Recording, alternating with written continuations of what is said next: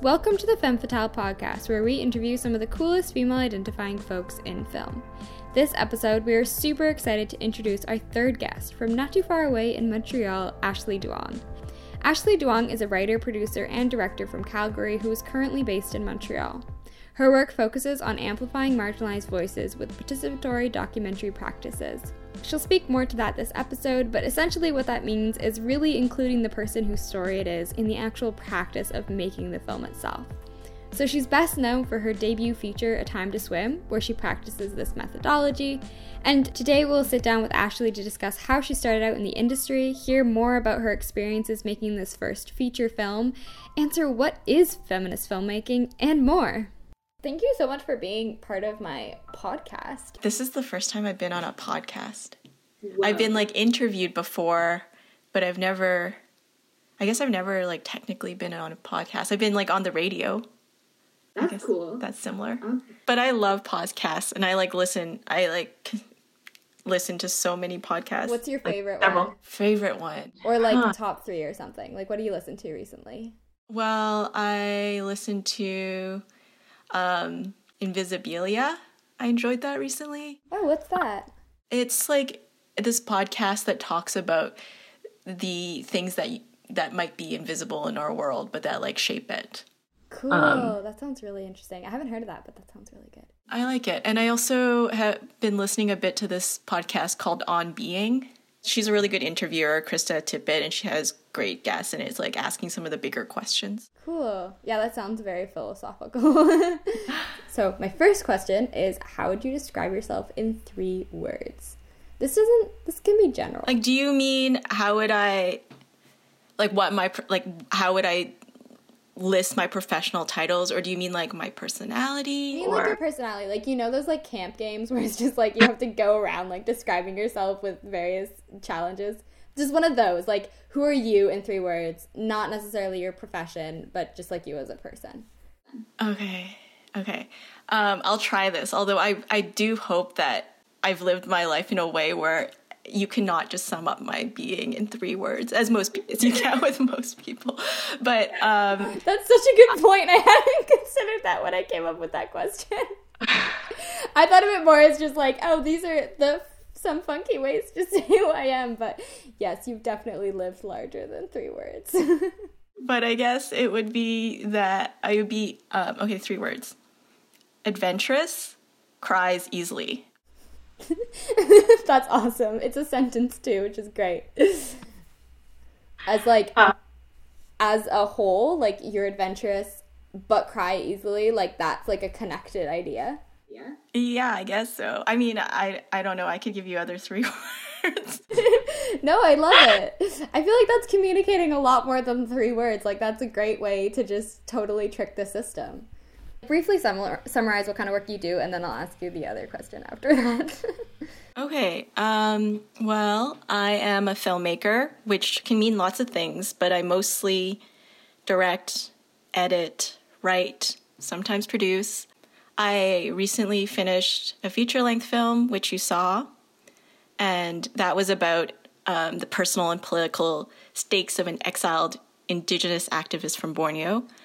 And I also um, sometimes do short form content or interactive projects. I over the last few years I've been working on series of short documentaries for CBC Arts. And then in my work more generally, I'd say that like I've been trying to figure out like methods, especially recently of like how to document dreams, spirits and other immaterial aspects of our world. And to do this, it's really hard because you can't you know it's things that you can't really see. It's like people's beliefs and imagination. And and so i've been borrowing from like fiction techniques and sensory ethnography techniques and contemporary dance techniques. And so through trying to do this i've gotten to explore a lot of different practices and that's been fun. And um, my next two projects two separate feature projects that center on the Viet Kieu experience, which is Vietnamese people who live abroad. One's a fiction and one's a documentary, but they're both kind of both. And yeah, so that's what I've been working on recently, and that pretty much is do you have other questions yeah no that's awesome yeah and i think like in terms of um, the work that i've seen of yours i saw your feature film as you mentioned and it was really incredible and i'm especially interested in um, in just like as someone who's interested in in working in documentary in the future but still a bit unsure of that i'm especially interested in how you're approaching it which i feel like is very like methodology focused. And as like also a gender studies student i find it really fascinating that you're approaching your creative work as you would like say a paper or a thesis or as some sort of like more academic work. I don't know if that's how you would describe it but that's kind of like how i understood it when you were first talking to me about it which i think is um, it's just so fascinating and also important that we're like very reflective in the way that we do our work as well um, which i think is just super cool so that's all sounds really exciting, and I'm looking forward to your new pieces um, to be able to watch those as well. Um, and yeah, like I think definitely this might have art you've already sort of touched on it, but basically I was in this film program in high school that was um, a bit crazy, uh, very intensive uh, sometimes. And at the end of the four year program, we were asked to reflect on our work and summarize one question. We talked about how filmmakers often are asking one question with their work. Um, we're thinking about this in particular as being like uh, like fictional or experimental work, but I feel like it can be true about nonfiction work as well, even if maybe it's a little bit, or I don't know, maybe it's clear, maybe it's less clear, but um, basically that filmmakers are always kind of asking one question through all their films. And I was wondering if you have a question that's like your one question. Hmm. Yeah, like it's funny because I think when I, the reason I was so attracted to documentary filmmaking and, and filmmaking in general is that I imagined that it would be a way where you can be interested in a lot of things, where you can spend mm-hmm. several years totally immersed in one topic and one story, and then after that, you can just like totally reinvent the work. But I don't know if that's true. I'm like seeing more and more that like even if I think the topics are really different, I am returning to certain themes. Like I've been working in film maybe about 10 years now and like I'm only beginning to like realize, oh, like these are the themes that I keep coming back to. Like one thing I'm questioning is like I'm really curious about you know, like to me it's clear that the capitalistic patriarchal society that we and most of the world live in um, is not working. It's not working for the environment. It's not working for many people. And I don't really know what alternatives look like. And that mm-hmm. is something that I've been wanting to explore. Like, I want to know. I guess that's partly why, like, some of my work has felt a bit anthropologic in the past. I am interested in, like, how people can find alternative ways to live their lives and how that works out for them and how like and what that being like that feels like.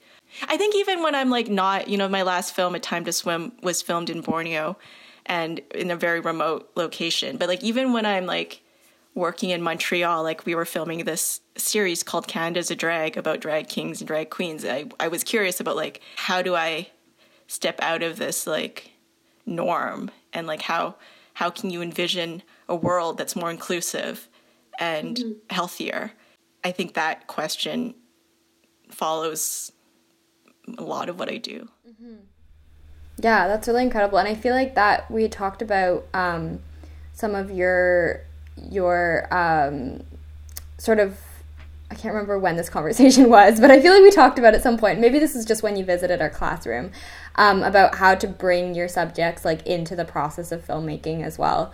Um, I was wondering if you want to talk a little bit more about that, but that definitely sounds like that sounds like your question, and then also in some ways your answer, maybe at the same time, or like trying out an answer of just different approaches to the actual method of filmmaking. Um, yeah, like I I'm still trying to figure out ways of incorporating my participants more into the process. Like we talked about earlier, it's not so easy just to ask ask them to ask if there's questions they yeah.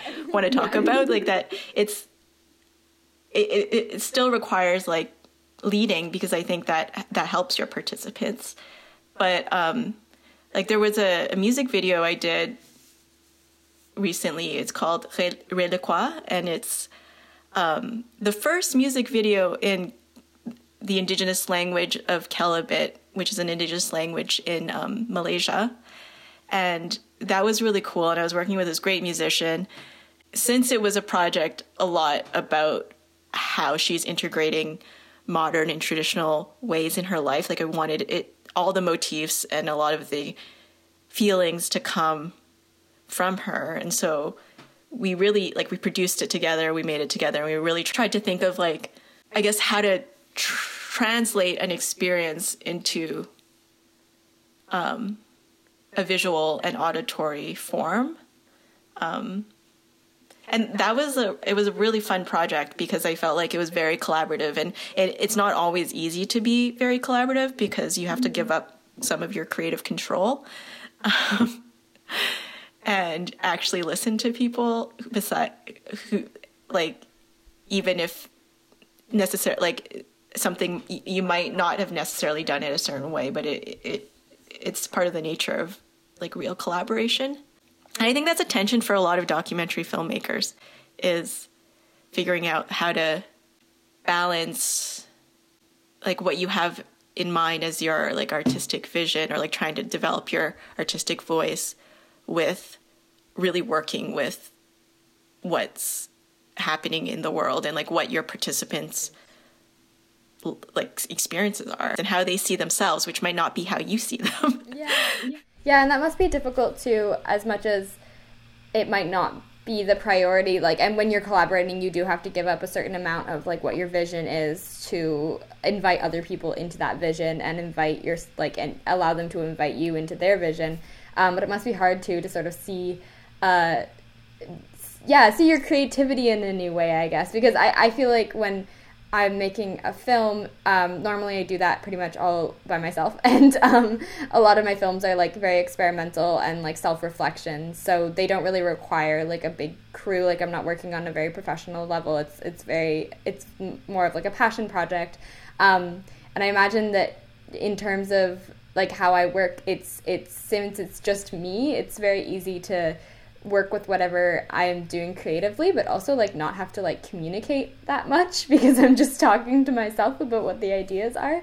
Um, so it's definitely a lot of like a whole set of tools to be able to really open up your ideas to other people and be able to like really clearly communicate how you want something to look or how you feel about a certain image or a certain story and being able to work with someone else on that story. I feel like that that would take like an extra um, I don't know, it just takes extra time maybe. Um, but I think in like a very positive way.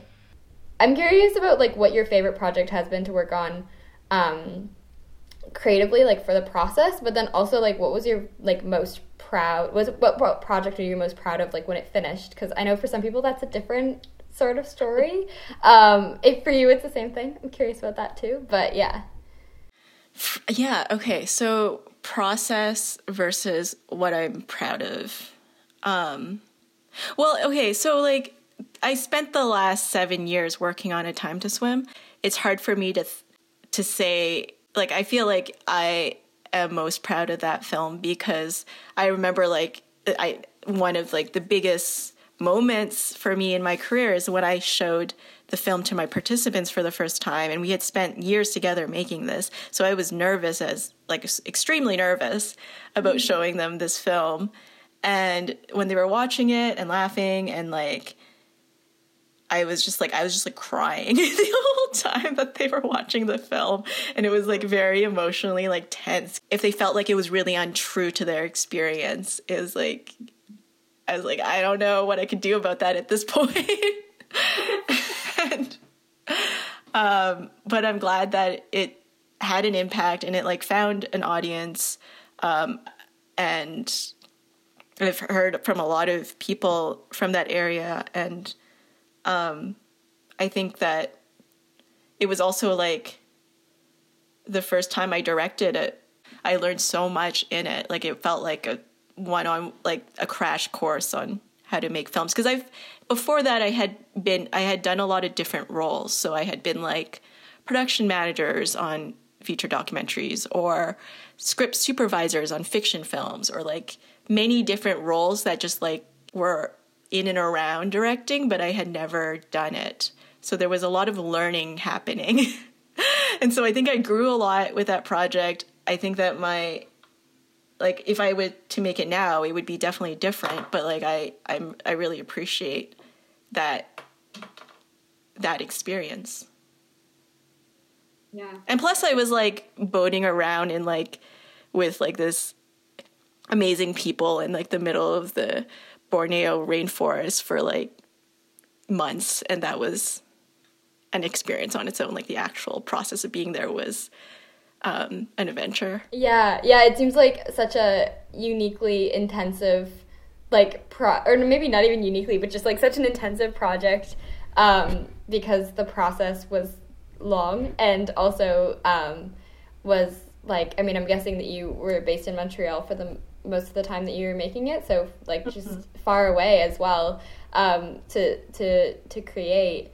Um, but yeah, so I mean, I imagine that you kind of just have to feel so connected to it as well because you've invested so much time and energy into working with those people and making those connections and and and like like truly developing the story, which I feel like really came across in the film as well. And I think it's really all part of the process. Like films change. Like you shouldn't, you don't need to stay married to like the original treatment you wrote like three, four years ago. Um, I think everybody understands that, especially with documentary, um, where you're not you're not the only writer in the film. Like there's also life that writes a lot of the film for you um, or unwrites a lot of your film for you. For that film, like originally it was a film about a dam, like a hydroelectric dam project. And that's not in the film at all anymore. And that's partly to do with like um like the the dam was like still being built and then like it kind of fizzled out and they weren't sure if it was going to be built and and and also like i think by that time i had wanted a more i had gotten to know the community better along pier the village i was staying in. And i mm-hmm. realized that like that's not really the story that affects my main character mutang it's more about the story of like how his community like how he, how he's trying to f- figure out how to fit into this community where like so much has changed. People who mm-hmm. were like defending the forest before are now bringing in development projects. And like how do you reconcile that? And that seemed like more the heart of what um, was upsetting him and i mean of course if a hydroelectric dam project was built that would have been disastrous and um, but it it kind of like didn't happen so so i guess sometimes your whole topic changes Yeah, that's interesting. So, do you fe- do you feel like your film changed when it became more of a study between like individuals in a community? I mean i think i was always interested in um, it's an oral history for the Kelabit. It's like really hard for people to understand what it's like to have your history erased. Like even like I'm a I'm a second generation immigrant. Like my parents are Vietnamese, and they worry all the time about like me not being able to s- speak Vietnamese or um, like losing my culture. But then like like I could go back to Vietnam and like learn the language better or whatever. But that's not something that's available to small cultures that are undergoing a lot of um, transition. And I think that was like what I was interested in. The flooding was was more of just like I guess an inciting incident. Yeah, that's super interesting. Um, and maybe continuing on this project, was there like an experience? Um, I mean, you've spoken a bit about how like how um, fantastic and interesting it was to be working with like a specific group of people um, over such a long period of time and having like um, like wonderful moments on set and difficult moments on set. I'm sure too. Um, yeah, are there any experiences that stood out to you? I guess especially like on set experiences. I guess especially in terms of like finding your place as a filmmaker for this project. Um, and if you want to talk about a different project as well, that's totally cool. Um, but just in terms of like finding, are there any experiences that stood out as um, as like a moment where you felt good in your role as a filmmaker, I guess, or moments that were like really challenging in that role? I can think of like a lesson learned Okay, awesome. Yeah. well, I remember like when we first went to Long Napir, um, I just went to the headman of the village and was like, explained to him what we were doing, why we were doing it, asked for permission, all that. And I thought that that was it. Like, that's all I needed to do. And he would pass it on to everybody else. And of course, I would ask people individually if I was filming them, but I didn't really like present the project to the community besides just presenting it to the headman. And I realized that you can't expect you gotta you gotta do the legwork, especially if you're going into a small community. Like I realized I probably should, and I did this like two shoots in, but I went door to door and talked to everybody in the entire village to tell them like this is why like this is what we're doing, this is why like how would they want to contribute and what their thoughts were and and I probably should have done that the first trip, but it's like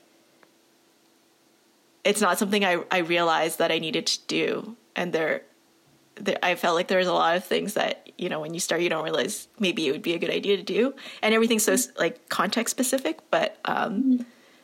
that's something I would do in the future if I was filming in a small community. um, also, I think something that I learned from doing that project was before I started the project, I had um, worked with a lot of more experienced filmmakers, and mm-hmm. a lot of them told me like I was asking how you get somebody to really open up because I feel like people, especially someone like Mutang, who's been in the news a lot, he has like this persona that that he's used to doing when he's on camera, but that's not necessarily what I wanted. I wanted something more personal, mm-hmm.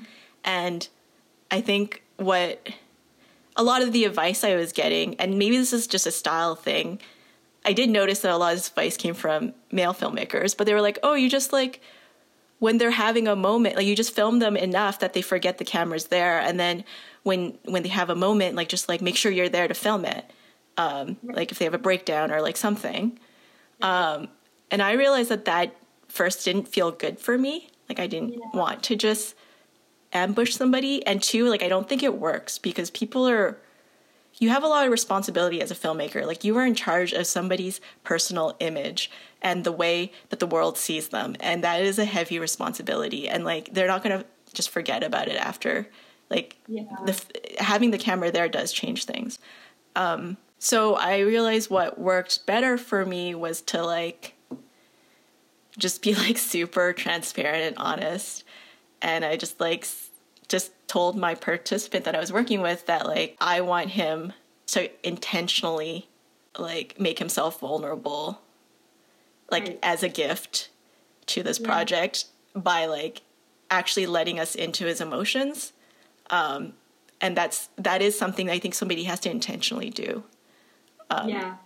and want to do yeah. and i felt like after that conversation um, he realized that he didn't have to just be this leader figure that he's used to and that that he he could sh- share his worries and fears and harder moments.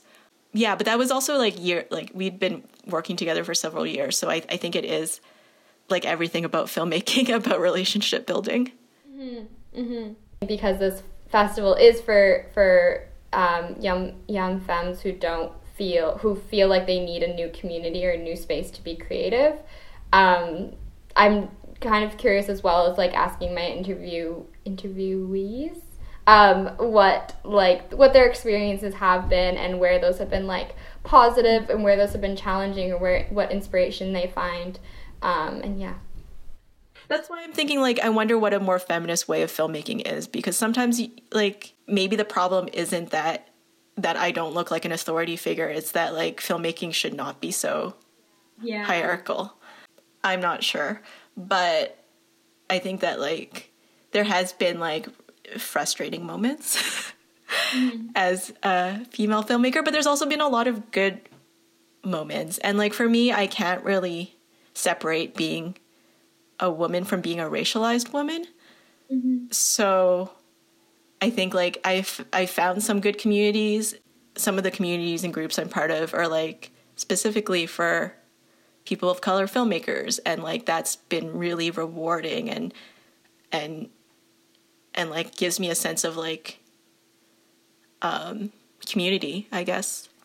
Um, and I I'm in, like lucky that I, at least recently I've been in the position where I get to choose a lot of people I work with. So, like I work with a lot of women, like women sound editors, women producers, women editors, like, and I mean I also work with men, but I get to choose the one. Maybe that's the, one of the nice things about being. Uh, a woman filmmaker is that it weeds out a lot of the people that you probably wouldn't want to work with anyways. Right. I think one thing that's been really amazing for me for festivals is like being part of the Asian American or Asian Canadian film circuits, um, which are, I guess, just really supportive communities. And um, you get to meet like people who are maybe grappling with similar themes and topics. And um, yeah, that's been like really amazing for building community. Yeah. And I, I'm sure like there the same could be said for like the indigenous film festival market like circuits or like some of these smaller film circuits um like environmental ones are, are like they they can be really nice because they're not usually huge festivals and they it can be more like you don't get lost in the festival as much. Yeah. I've enjoyed that. What advice i would give young filmmakers who are like trying to do larger projects i think you just do it step by step. And you just like i guess one thing that like i was asking a lot of filmmakers before I, when i was like um, starting out like how do you become a filmmaker?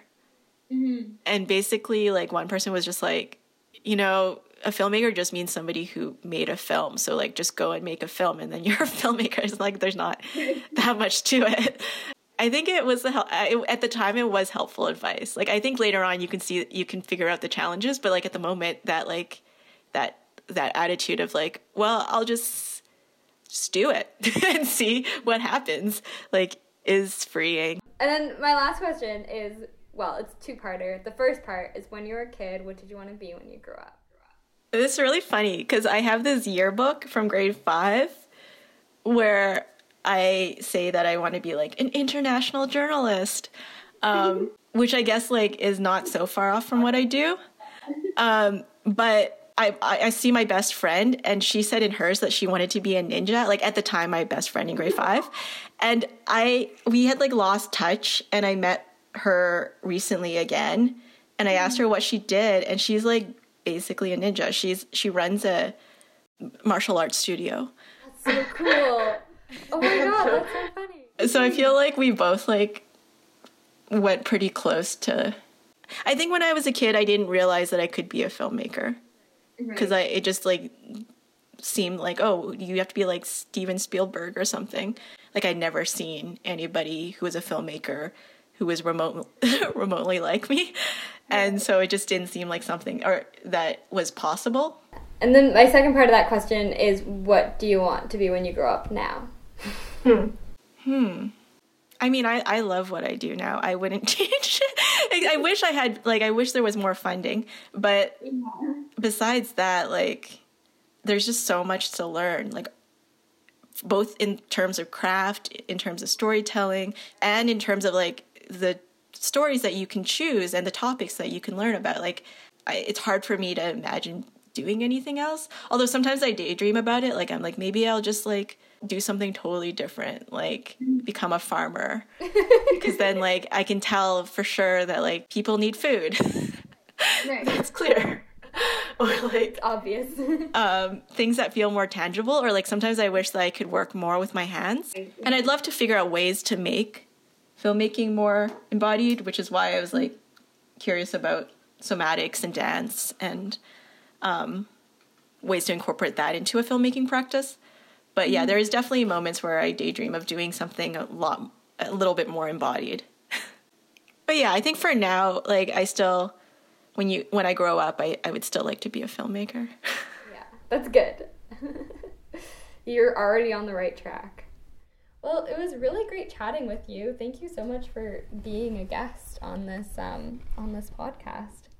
Thank you for inviting me. This was fun. Yay, that's awesome. And those are like it's a really great conversation and I really appreciate also just that this podcast is allowing me to reach out to people and talk about film. Talk about being creative for a bit. I think it's a it's a great. Um, I haven't been doing that quite a bit recently, and it's uh, it's a great way to spend a morning. Yeah. Yeah. Bye. I'll Bye.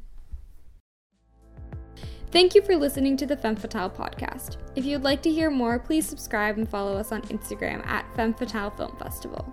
This episode was recorded by Astrid Moore and Ashley Duong. The music is courtesy of Epidemic Sound. The track is titled Red Red Shoes and it is by Tsar Donick. I would also like to extend a huge thank you to my lovely team, Naya Hofer, Temple Ray, and Ona Plusenik, and to everyone who has been part of Femme Fatale over the years. Thank you. Signing off for now, catch us next time chatting with another Femme Fatale.